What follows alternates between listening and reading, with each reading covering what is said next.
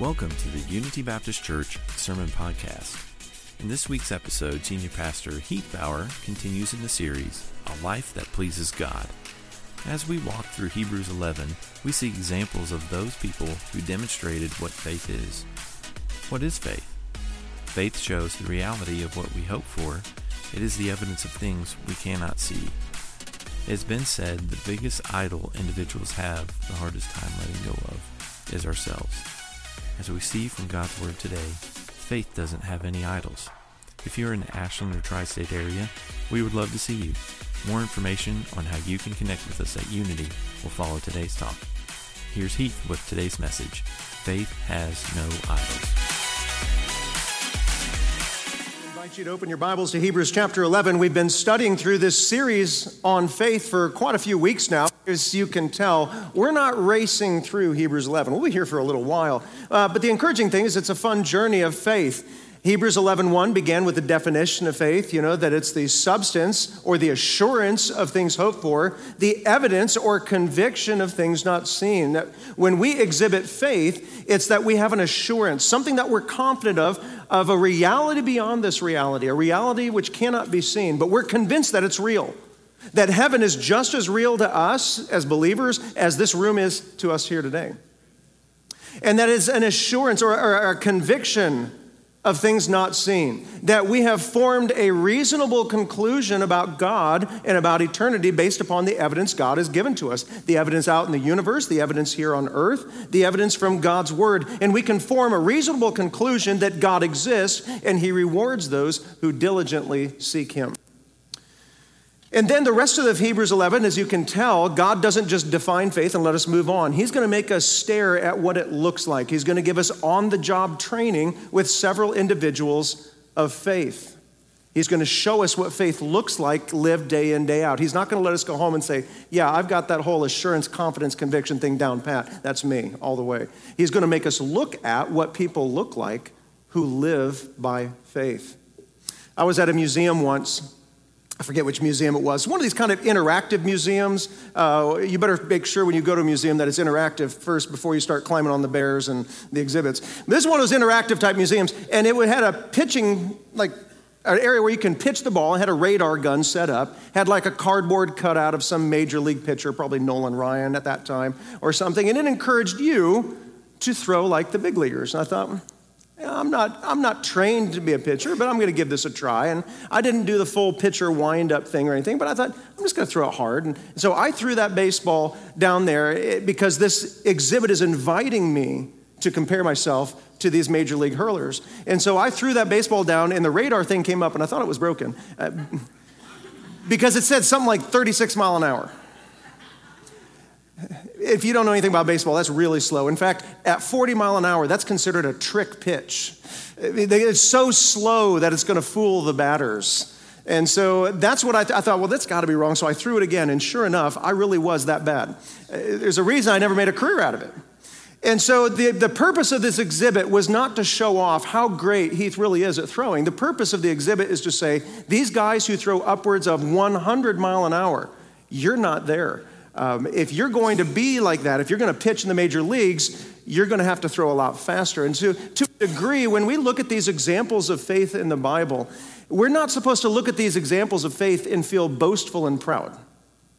We're not supposed to look at these examples of faith and say, Yeah, I've got all of this. This is, this is me, me, me? Wow i'm really i'm really killing this faith thing. We're supposed to look at these exhibits of faith and see ordinary men and women of god that god used but we're to look at these evidences of faith these examples and they're supposed to challenge us to live in a similar way of faith. That's the reason god gives these examples. We are to compare ourselves in that way to see if we're living by faith or not or if we're fooling ourselves that we're walking and living by faith. So the example today we return again to the person of Abraham. Hebrews 11, it'll be uh, Hebrews 11 beginning in verse 17. We're going to see, number one, that faith is tested. If you say you have faith, God's going to say, All right, let's have a look. Verse 17 begins this way By faith, Abraham, when he was tested, offered up Isaac. And so God's referring to Abraham, his faith, and it says that he's tested. Clearly, this is referring back to Genesis chapter 22. Genesis 22, first couple verses says, And after these things, God tested Abraham and said to him, Abraham, he says, Here I am. He said, Take your son, your only son, whom you love. God is pointing this whom you love part out to show us what this test is going to be. It's going to be a test of love. Who do you love more? Take your son, your only son, whom you love, and go to the land of Moriah and offer him there as a burnt offering on one of the mountains which I shall tell you. now, often, unbelievers will look at this and they'll say, What a cruel, awful, wicked God. He wants to kill people and burn them. That's not God's intention here. In fact, what does God twice call it here? Once in Genesis and once in Hebrews 11. What does he call it? Calls it a test. God is clearly not advocating child sacrifice, something which God soundly condemned in the Old Testament. This is a test. A test means to prove the quality of something. You say this is good? Let's put it to the test. If any of you guys ever have a subscription to uh, my favorite magazine a long time ago was Consumer Reports, and I loved it because they didn't take any advertising, which means they could beat something up and tell you about it. And so you get Consumer Reports and they test it. They put it through all the paces. They're giving it a, a hard time. They're trying to put it through the worst possible conditions to see what shakes out. Because every every vacuum cleaner claims to be great. Every vacuum cleaner claims to be able to suck the hair off a cat but they can't all do it, can they? So we don't, I don't recommend that, by the way. Kids don't try that. But they all say that they're great, but how do you know which vacuums are good? You have to test them. And so God never uses a person until he has tested him greatly, proved the quality of something. Now, if you have a King James Bible, don't get all scared when you read this verse. You say, well, my Bible says that God tempted Abraham. Okay, that's actually not a clear translation. Does God tempt people to sin? He does not. He does not. Uh, let's distinguish between what is the difference between a test and a temptation. A temptation is an enticement to sin. Hey, why don't you do this? It'll be great. It'll make you feel good. God doesn't know what he's talking about. That's a temptation. Okay? Uh, God doesn't do that. James 1:13 says, "Let no one say he is tempted that I am being tempted by God." For God cannot be tempted with evil, and he himself tempts no one. So obviously, we're not talking about God enticing Abraham or others to sin. A test, however, is an opportunity to sin. God is not wrong by creating an opportunity. Isn't that what he did in the Garden of Eden? He put, he put a tree where? On the outskirts of the garden? You'd have to go way out of your way to find it? No, God put the tree in the middle of the garden. You're going to pass by this every day, everywhere you go, en route to what you're doing. And then God didn't put something in the middle of the garden that they wouldn't want, did He? God didn't put a pile of compost in the middle of the garden and said, Do not eat of it lest you die. You and I would be making very fleshly choices. Well, yeah, it stinks. I avoid that. Uh, God put a tree with something beautiful, something they desired, something that'd be good to eat. But that is not a temptation, it is a test. Will you choose me over the things of this world? Will you trust God that when all of your senses are saying, This is good for me, that I'm going to trust God when God says, This is not good for me? That is a test. Will you choose God over things? Will you choose God, uh, uh love God more than the things of this world? a test uh, in fact, the same word for test is used in 1 Samuel 17 39. It's the same Hebrew word what, describing what David did with Saul's armor and weaponry before he went to fight Goliath. You remember that? David didn't just march in with that sling. Uh, first, Saul's like, Well, I can't send a kid into battle without armor. And so he puts his armor and weapons on David. David's like, I can't use this, it says, because I have not tested them. That means I haven't practiced with it, I haven't used it to understand its strengths and its limitations. And so David put it off. That's the term that God uses here. he tested Abraham. He's showing Abraham his limitations. He's putting him through the paces. It's what we do with a, uh, a test drive of a car. Have you ever bought a car and never test drive it, drove it? Most of us know. You're going to test drive a car. And when you do, you're not going to drive it, you know, like some sweet little grandma coming to church. You're not going to go easy on it. When you test drive a car, you're hoping nobody rides with you because of the ridiculous things you're going to do to that car. You become, you know, NASCAR.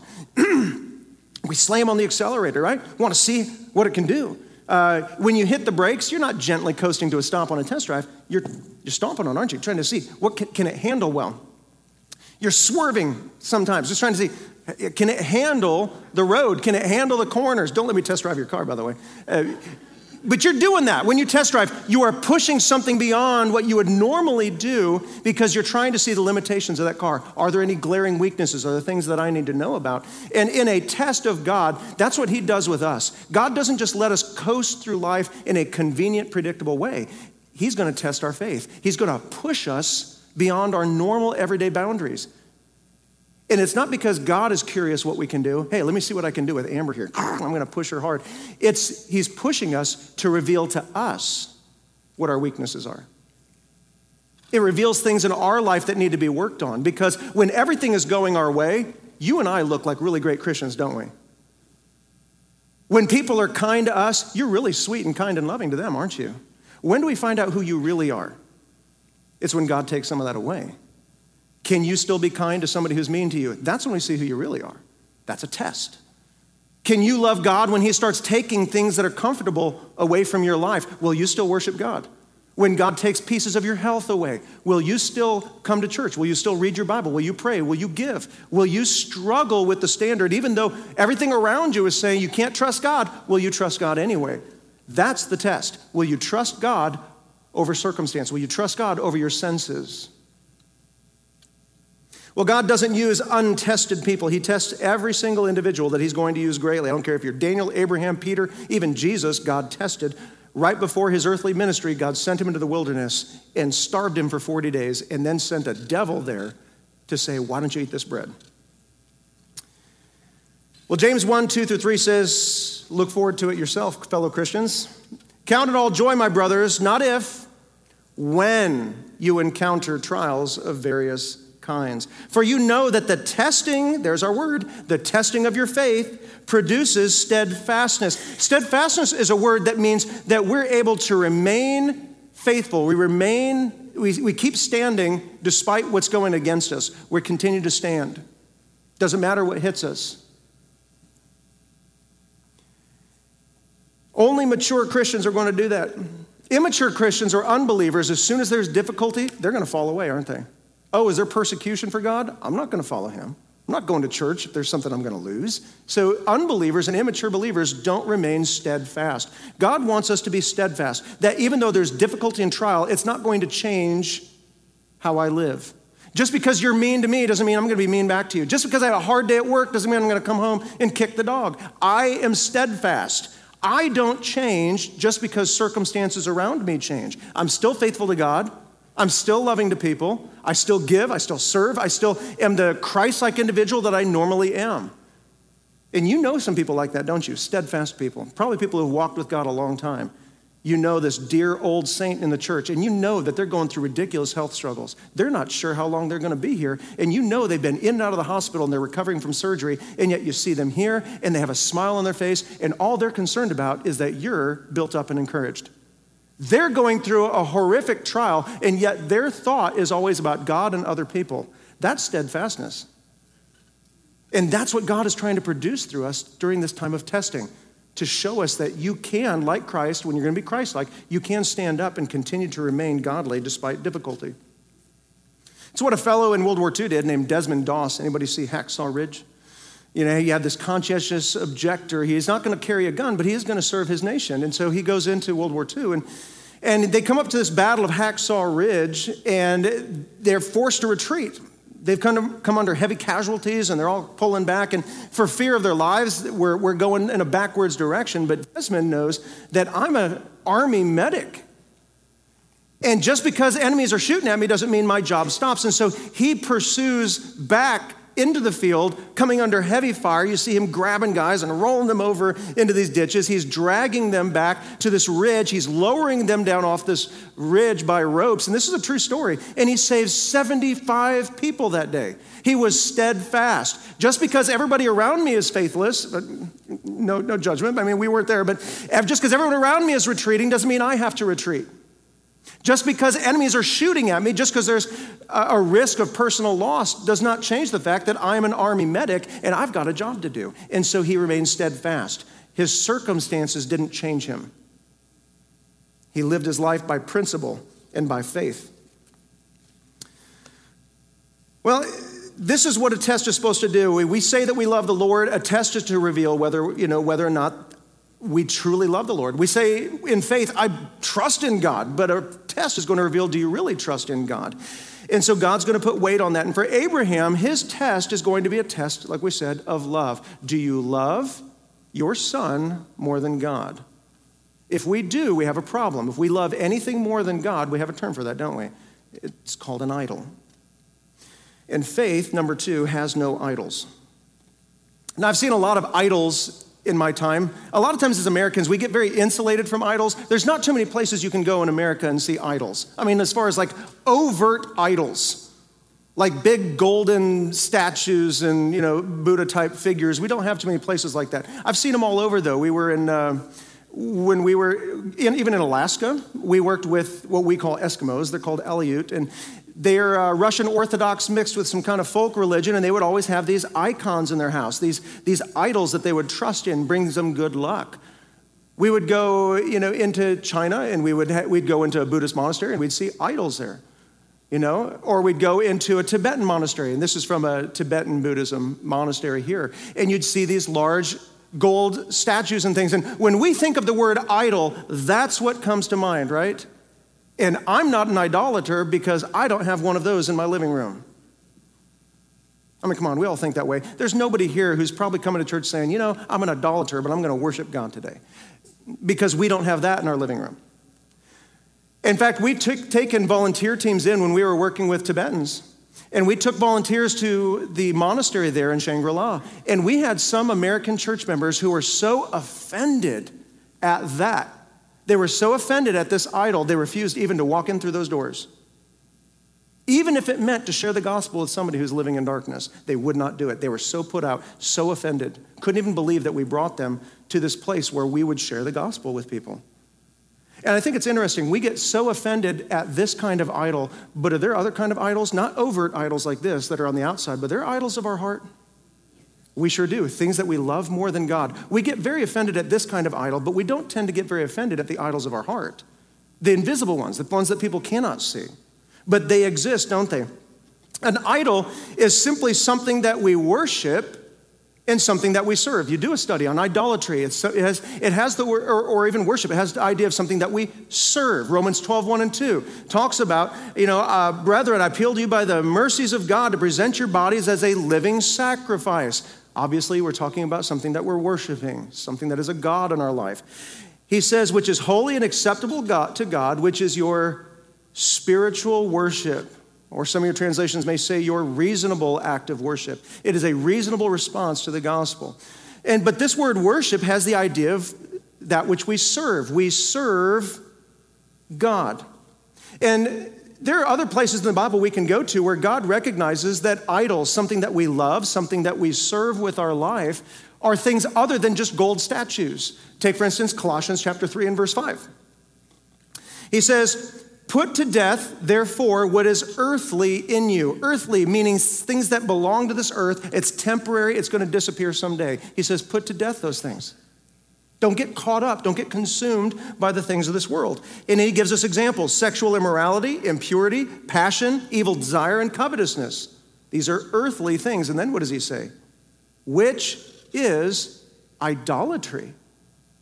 So, idolatry is not just that I have graven images at home, because honestly, American culture, that's not real, that's not real big in American culture. You don't go to a lot of people's houses and say, Well, that's a lovely idol you have on your shelf there, Jacob. Where did you pick up that idol? You know, we don't see them on people's, in people's houses.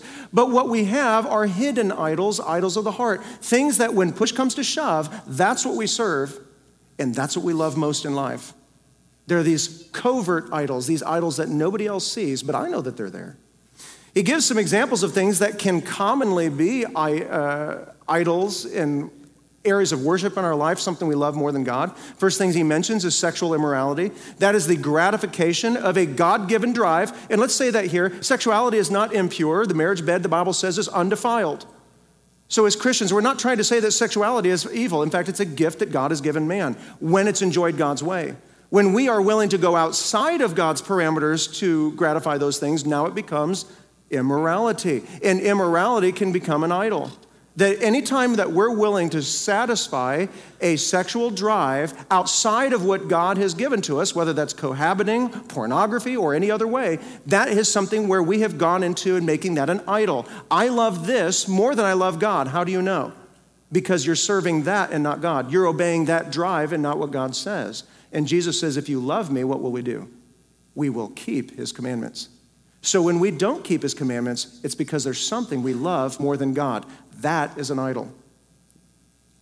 In fact, sexual immorality is commonly tied to idolatry, isn't it? Read through it in the Old Testament, Exodus in chapter 32, verse 6. We, we read about Israel. They were out in the wilderness. Moses hangs out too far, too long on the mountain, and people start getting worried. What are we going to do? so they said, Hey, give me all your gold earrings, all this plunder we got from Egypt, and I'm going to make something really nice for you. And they make this golden calf and they say, This is the God that has brought you out of Egypt. And then what do they do with this idol that they're worshiping? It says that they rose up the next day and offered burnt offerings and brought peace offerings. They are serving this idol, sacrificing for this idol. And it says, and then the people sat down to drink, eat and drink. They're just gratifying their fleshly desires, and they rose up to play. That doesn't mean they had a cornhole tournament. They're not playing games. This, this is referring to group public immorality. Israel, God's chosen people, when their heart becomes for something other than God, we're capable of any kind of sin. When you love anything more than God, it leads to other kinds of sins that God prohibits. Okay? And so this is what sexual immorality is it's a form of idolatry. I want to gratify myself more than I want to please God. He also talks about impurity. It goes beyond the act of the sin itself, and he's talking about the motivations of the heart. Just even enjoying dwelling on something sinful can become an idol of our heart. I've seen some people who they live their entire life dwelling on sinful things. They're bitter at somebody and they'll never let it go. And that anger consumes them, and they begin to serve that anger, serve that bitterness. It's all they can think about, it's all they can talk about. And it's just this, this impure thinking. I'm dwelling on sin God says this, this too can be a form of idolatry. It becomes the, the driving motive of my life. Passion. It refers to strong feelings that we have for the creation over the creator. It takes a blessing of God and tempts us to indulge in it. For instance, eating. Is eating a gift of God? Depends on what you're eating, right? uh, eating can be a gift of God, though, right? It's, a, it's something, it's a beautiful thing, it's a gift. We're gonna, there's gonna be food in heaven. And so it's a gift of God. But what if we indulge in, the, in that eating and we just say, you know what, I'm worth it. and we just eat as much as we want or whatever we want at any time that we want? Does that become sin? It sure is on that list of the seven sins that God hates. It's right up there. It's called gluttony. Sleeping is a gift of God. Can we indulge in that? and create sloth. Friendship is a gift of God, but we can indulge that into homosexuality. I want to be with men more than I want to be with women anymore. Okay? That's taking a gift of God, and we are indulging that. We are going all in. We're releasing any kind of restraint in our life. Evil desire is a little bit different, whereas the passion is getting way too excited about some earthly thing and indulging in it, exercising no self control. Evil desire is we want something because it's wrong. We enjoy it because it's taboo, because it's illegal, because it's sinful, and we find some enjoyment in that. It's why some people find this real thrill from adultery because it's, it's sin. But that makes it more exciting to them. That arises from something called evil desire. That I love to live in rebellion against God and His standards. And then he talks about covetousness. Now, grammatically, Colossians 3:5, covetousness is specifically modified by this idolatry. He specifically calls out covetousness as idolatry. What is covetousness? Covetousness is when you long for something, it's when we mistake the purpose of our life to be the acquisition of things. It's the lust of the eyes. I must acquire things to myself. I need to control a lot of things around me and in my life. I need to have stuff. It makes me feel secure in and of myself, makes me feel self sufficient. This is what covetousness is. And by the way, that's a divine attribute. That's what makes covetousness sinful. God owns the cattle on a thousand hills, the Bible says.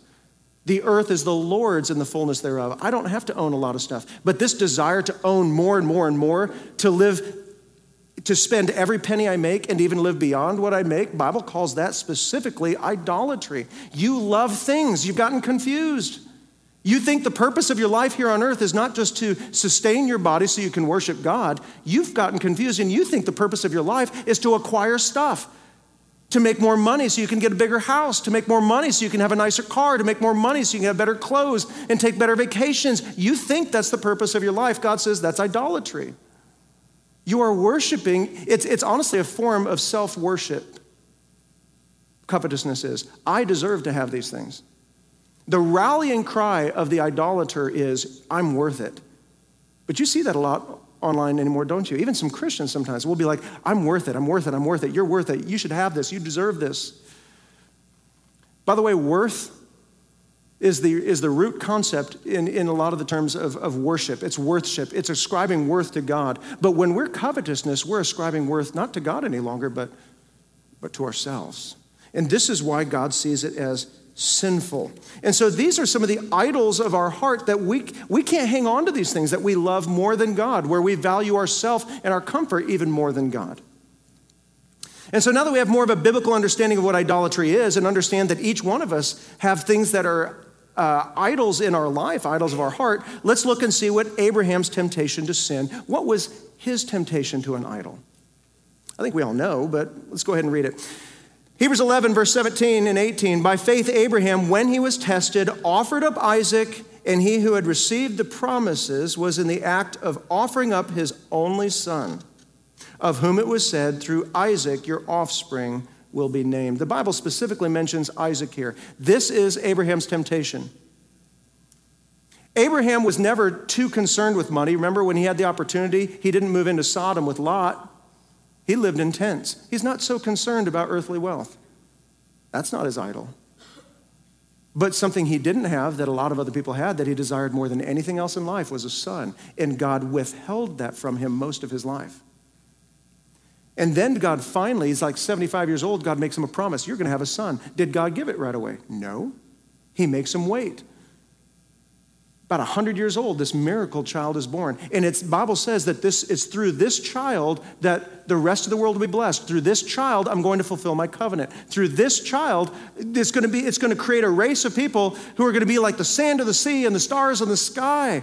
All of your future hopes and dreams and desires your legacy is all wrapped up in this one individual individual singular individual whose name is isaac. And now i'm asking you to give him back would that be hard for you? It'd be hard for any of us. But this is his temptation. Will you love your family more than God? Can family be an idol? Oh, I know that's a hard one, especially around here. I've never seen such more tight knit families than right here in this region here. And that's a commendable thing. That's a good thing. You should love your family. I wish more of America was as dedicated to their families as y'all are. But can we ever get to a place where family becomes more important than God? Oh, we can, can't we? Where, my, where serving my family is more important than serving God. Where dedication to my family causes me not to be committed to God any longer. My giving and my helping of my family causes me longer, longer to give to God. My serving of my family, my time with my family, I no longer have time for God. Family can become an idol. And God recognized that, and this is the very area that God tests Abraham. Will this guy become an idol? And while family should be the top priority of your life outside of God, God will never let family get in the, or into a higher position in our heart than Him. In fact, listen to the words of Jesus in Matthew 10, verse 37. He who loves his father or mother, which we should do, right? Most of you. He who loves his father or mother more than me, what does Jesus say? Is not worthy of me. And he who loves his son or daughter more than me is not worthy of me. When two affections collide, one has the lesser has to give way to the greater. And in this case, God says if there's ever a tug of war between your family and Jesus Christ, Jesus Christ wins. And that's hard. Because if you're like me, there's nothing more important to me than my family, my relationship with my wife, my relationship with my kids. There's nothing I wouldn't do for them except deny God. God has to have a higher place for us. In fact, in a, in a parallel passage, Jesus says, if you don't hate your own father and mother, by comparison, it, you know, there should be such a giant gap between our devotion to God and even our family. That's pretty serious.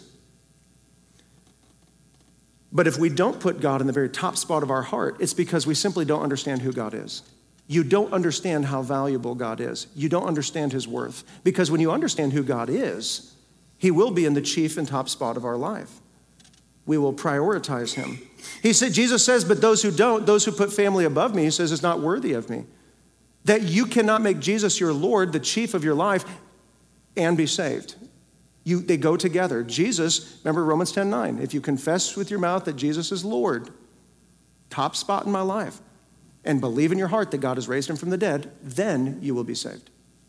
It's not just about knowing who God is, it's not about praying a prayer. It's about giving Jesus the rightful place in your heart and life. He is in my top spot. There are no idols. I will have no other gods before you. And even, whether they're covert, they're out there and they're visible golden statues in my yard, or even overt idols of my heart, whether that's my family, my career, or things.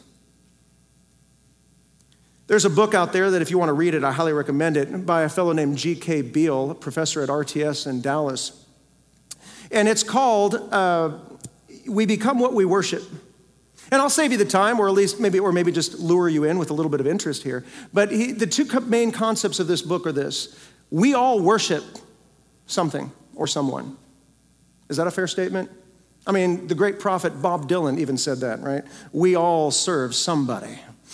We all serve, we all worship, we serve something in our life. Humans, we are meant to serve, to give our lives for the purpose of a cause or a person. We all serve someone. And then the second concept is this we are slowly being transformed into the thing or the person that we worship. We are slowly being transformed into the person or the thing that we worship. I mean, think about this. Uh, uh, don't stone me here. Okay, Mike. Mike's wearing a University of Kentucky shirt here, and I can tell he's a fan. Okay, I'm not talking about just people who enjoy University of Kentucky. You go, I see a lot of blue in this sanctuary. Don't throw rocks at me, but you guys who like University of Kentucky, you know who the super fans are, like the crazy ones. They're the weird ones, the guys that paint their chest and their face, and they're just they're they're a different breed of human. They don't just enjoy or follow University of Kentucky. That becomes their life, right? Is that fair? There are some people like that. That they worship at the altar of the University of Kentucky. They go to Rupp Arena Baptist Church or its sister church, Kroger Field Baptist Church. You've seen those guys. And they will drive hours, they will spend money to get in the door. And if you look at them, they're not wearing a Duke Blue Devil t shirt. They wouldn't buy it on clearance. They wouldn't wear it if you gave it to them. They're wearing their colors. Okay? They are being transformed into the image of the University of Kentucky. And if you hear them talk, what do they talk about? They're talking about Kentucky, aren't they? That's all they can talk about. In fact, they evangelize. They're evangelists. They're trying to convince you why you, even though you're from Iowa, you still. You don't think y'all tried to convert me? They're, y'all are evangelists. You're trying to convince me. I know you're from Iowa, but now that you're in Kentucky, you really need to wear blue. And so, with that which we worship, we are slowly being transformed into that which we worship. We spend money on it, we spend time on it, we sacrifice for it. If a UK game is on and my child is getting married, you got some praying to do. You sacrifice to get there, like you're gonna skip other things to be there, which shows what is the greater priority in our life. You evangelize, you talk about, and so that we all worship something. And it slowly transforms us into that which we worship. And so we've got to be very careful. What are we worshiping today? You can tell what you worship. Don't, I'm not going to listen to what you say. Look at your life. Where do you spend your time? What is your greatest allegiance? When this comes into conflict with this, who wins? Where do you spend your money? What do you talk about? These are the things that give evidence of that which we truly worship. And faith has no idols. Number three, we're going to see here that faith has a high view of God. This is what leads us to worship God over idols. Now, we understand that what God asked of Abraham is highly unusual. I'm so glad that it's not in the New Testament that we need to offer our children as a burnt offering. That would be a real challenge for church growth, I'm telling you. But we go, we're going to see here, Hebrews 11, verse 19, it reveals why Abraham exercised the faith that he did. It gives us a sort of a window to his soul. it says, He considered that God was able even to raise him from the dead, from which, figuratively speaking, he did receive him back. Now, as we've said before, our faith is in accordance to our theology. When I say theology, I don't want you to sit, think of a seminary class where you're sitting down and you're taking a theological course about God. When I say theology, your theology is your understanding of who God is. It's what you believe to be true about God, it's what you be, believe to be true about his nature and character, whether you think he's good or evil, whether you think he's mighty or weak, whether you think he's sovereign or that his will must give way to the whims of man and, and circumstance. That's theology. It's also what you believe that God has done. You believe maybe that God created the universe or that he is active in the hearts and lives of men today. That's your theology. It's what you believe to be true about God. And that's the most important thing about a human being. It's not what you make, it's not what family you're from, it's what you believe to be true about God. And what you believe to be true about God will determine what kind of faith you exercise and whether or not you have idols in your life. Abraham had a very high view of God. It says that he considered God was able. This is that Greek word logizomai. We get the word logic from it. He reasoned something about God that God is able. It's revealing to us a little bit of the theology of Abraham. He had a very high view of God. God is able. God is able, he reasoned, to do things I've never even seen before. He reasoned that God is able to raise somebody from the dead, that God is able. His trust is in what God can do, not what man can do. The reason he believed that God was able to raise somebody from the dead was not because he's seen it before, it's not because he himself could do it. It's because his view of God was so high. He had no problem putting his trust in God because I believe that he could raise him from the dead. Have you seen it, Abraham? No. But I believe that God can. And that's what faith is. When we exercise faith, we're trusting in what God can do. When we sin, we're doing the opposite. We're not trusting God. We don't believe God. We doubt God. It's what Satan did with Eve in the garden in Genesis 3 5. You remember?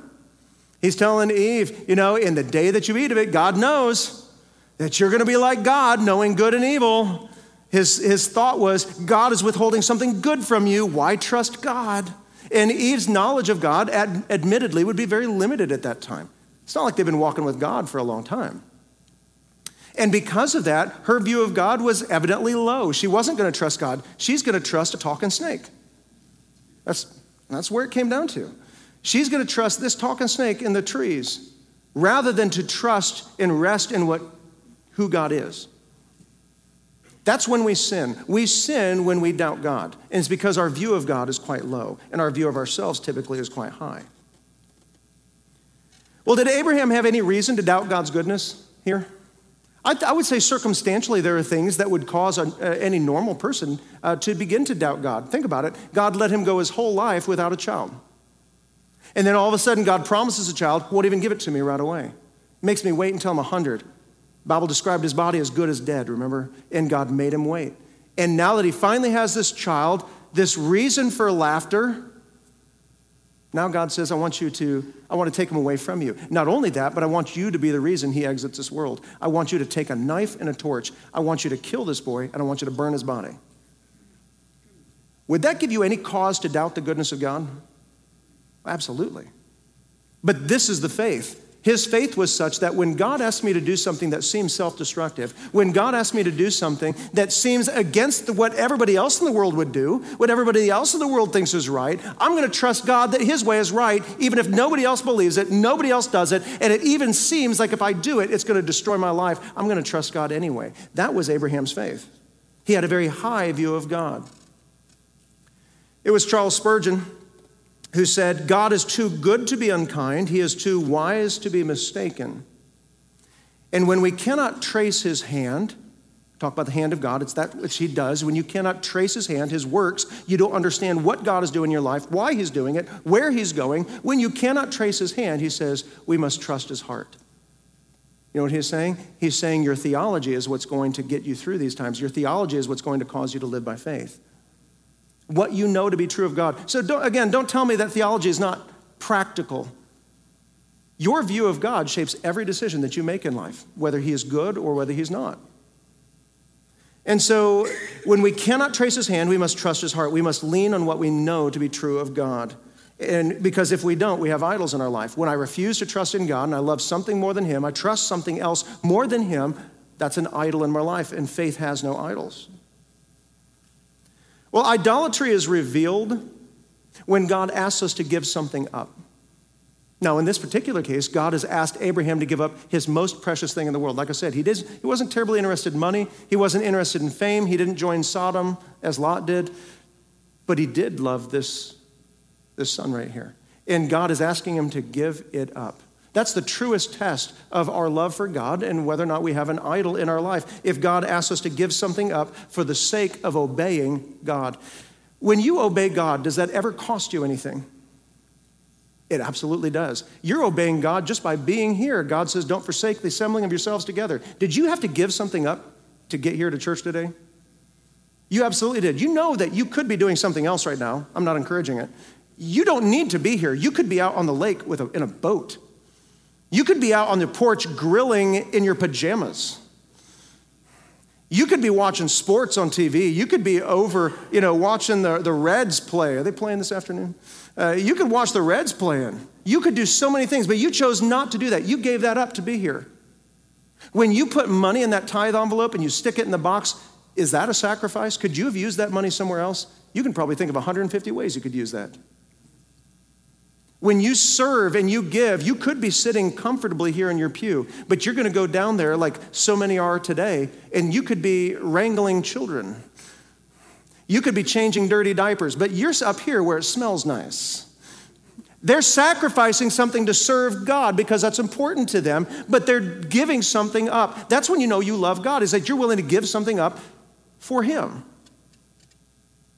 That there's no idol in our life. And so every time God calls us to obedience, it's always calling us to give something up for His sake. My question is Is there anything in your life that if God, you knew that to be obedient to God, you had to give something up? Would you be slow to do it? Would you say no to that? Is there anything in your life that you would say no to with God? God, you can have this, but not this. I'm going to hold on to this. Is there anything in your life that if God were to take it away, it would cause you to falter in your walk with God? If so, that's your idol. What if God took away your mate? Would you still be able to follow God? Would you still trust Him? What if God took your child? What if God took your son, your only son? Would you still follow God? Would you be steadfast? Would you still come to church? Would you think twice before you wrote a check out to God if God took your child?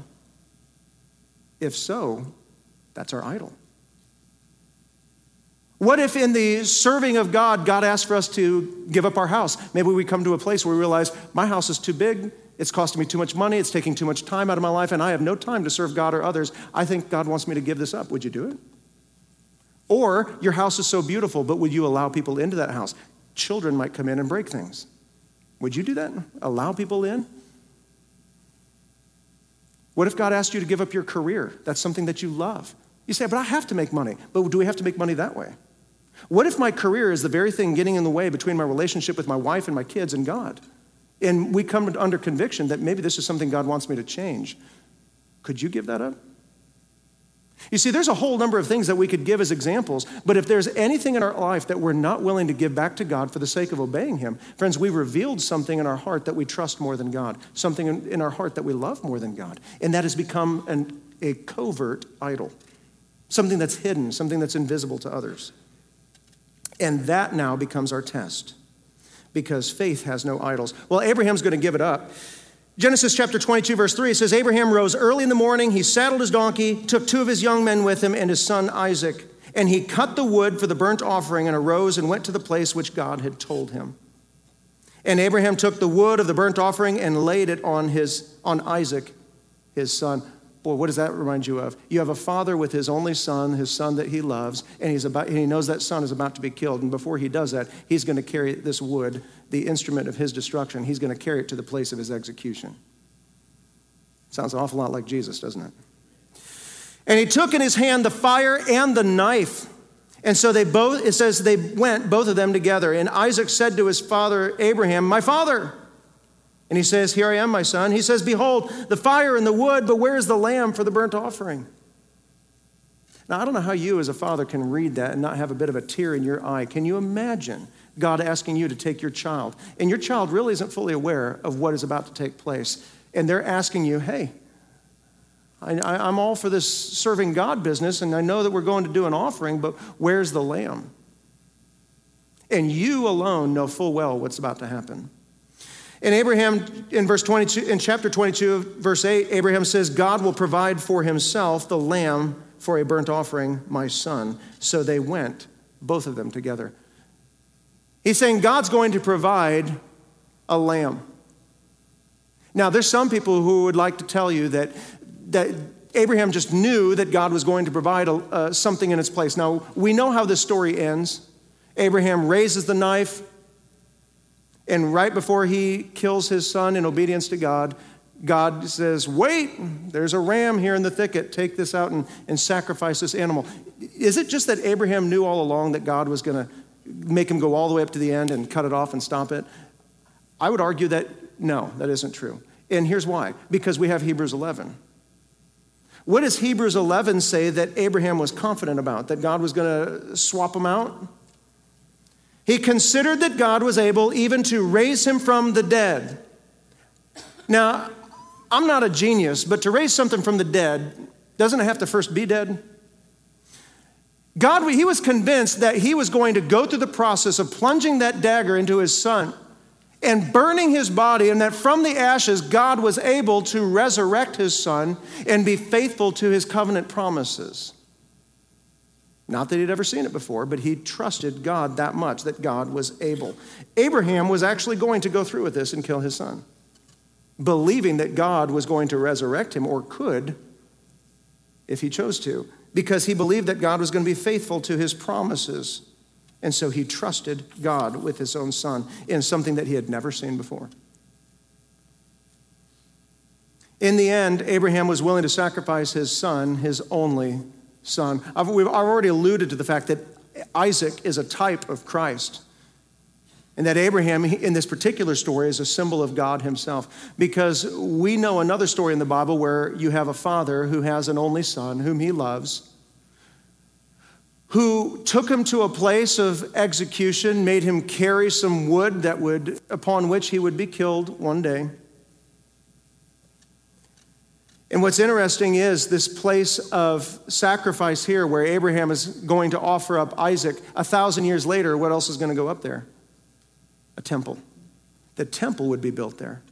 And there would be animal sacrifice taking place as a picture of what Christ would do for us one day and in the atonement of man's sins. Fast forward about another thousand years later, what else is going to happen near Mount Moriah? About 700 meters from where that temple was going to be built would be Golgotha, a place of the skull, a place where Jesus himself would die, a place where once again a father, for, to be obedient to his purposes, would take his, the life of his son, his only son, to die in our place. Well, Abraham believed that in sacrificing his son, God was going to do something he had never seen before. Was his faith misplaced? Was not. Hebrews 11 19 says, figuratively speaking, he did receive him back. Figuratively. In other words, God never intended human sacrifice. That's something only a divine father could do sacrifice his own son. But he's not going to ask that of us. This is figurative. But in his heart, Abraham, in his heart, gave him to God. In his heart, Abraham took his life, and in his heart, God gave him back. That Abraham had every intention of following through on this because Abraham had no idols. There was nothing he was going to love more than God. And it was all based upon the fact that he had confidence in who God was, that God was going to give him back, that God can be trusted with the life of his son. Well, you know, there's going to come a day when someday God's going to ask us to trust God in that same way. There's going to be a day when God is going to take our life. And make no mistake about it, read Psalm chapter 90. God is the author of our birth and our death. God is determining the day of our death. So none of us are cancer victims. You may be a Christian dying of cancer, but that cancer didn't take you, it was God's time. You may die of a heart attack, but that heart attack didn't kill you. You're not a victim of, of cosmic time and chance, it was your day. And we're going to have to trust God with our life. And we're going to have to trust Him like Abraham did with Isaac, that God is able to raise us up from the dead someday and put our faith in Him. I wonder if you've done that today. You know, Jesus in John 11 said in verse 25, I am the resurrection and the life. Whoever believes in me, though he die, which we all will, yet shall he live. And everyone who lives and believes in me shall never die. Do you believe this? That's right there in the text. Do you believe this? Who cares that this is propositionally true for somebody else? It doesn't become true for you unless you believe that Jesus is the resurrection and the life. That God, at, at, His appointed time, is going to take your life from this earth. But that if we put our faith in Jesus Christ, we believe that He is able also to raise us up from the dead. If you don't have that confidence, friend, I want to encourage you. We can show you how you can have that confidence in God today. You say, Well, I don't know what that faith, putting faith in Jesus looks like. I don't know what that would look like to trust in Him fully. I think you do. In fact, many of us have done it before. If you've ever had a surgery, you've done a similar thing. I've had several surgeries in my lifetime. The first one always weirds you out a little bit.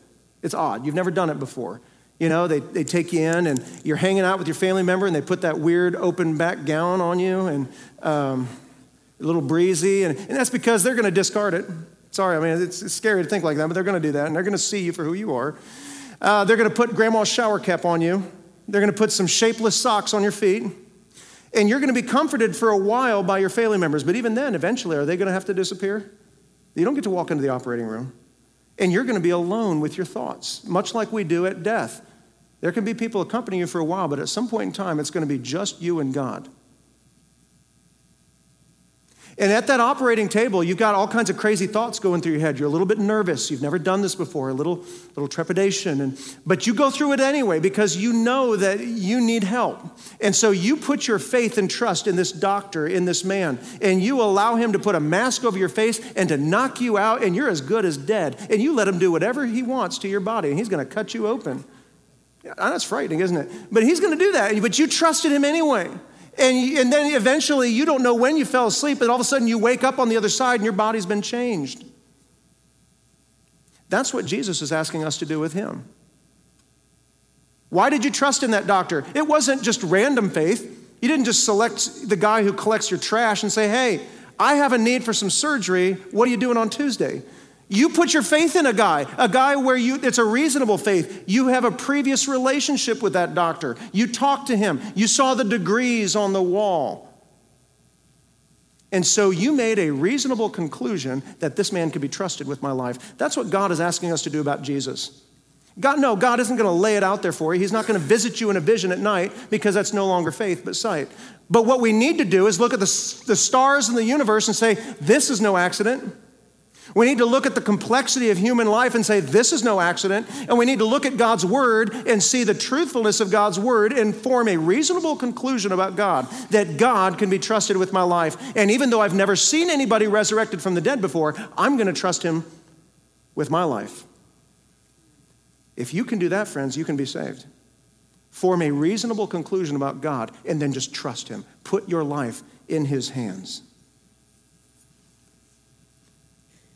We do that every day. We do it the moment we get saved, and then we do that for the rest of our life as believers as we, as we walk by faith. We put our life in His hands. God, you want me to live obediently? I'm going to trust you with this. You want to take something from my life? I'm not going to stop following you. I'm going to trust you with that. Because there's no idols in my heart. Because you cannot have a life of faith and a life of idolatry. God is our only trust, and He is our true and chiefest love in life. Let's close in prayer. Father, we thank you today that we have, as we've studied your word, we're, we're encountering some really hard things, God, because each one of us have things in our heart and life that vie for our attention with you. Things in our heart and life that want to guide us away from living fully obediently to you. Each one of us have idols of our heart that you have asked us to get rid of, or things that you've asked us to minimize in a place below you somewhere. You didn't ask Isaac or Abraham to give up Isaac altogether, but you did ask him to be willing. And God, I pray that there would be that same faithful willingness on our part, that if there's something in our life that we have prioritized over you, that we have valued more than you, or God, if there's a sin in our heart and life that we're we enjoy more than obedience to you. God, would you reveal that idol to our heart today and give us a willingness of heart to give that up to you, to put it in a lesser position behind you, that Jesus might be truly preeminent, the central figure in our life. We ask this in Christ's name. Amen. From all of us here at Unity, we would like to thank you for spending time with us today. If you would like to know how to surrender your life to Christ, or if you'd like to share a response, visit us at www.unitybaptistashland.com. We would love the opportunity to help you in your next steps. You can also connect with us on Facebook at UBC Ashland. If you like what we're doing, don't forget to like and subscribe and share our podcast. Until next time, may we do as Psalm 119.10 says, With my whole heart I seek you. Let me not wander from your commandments.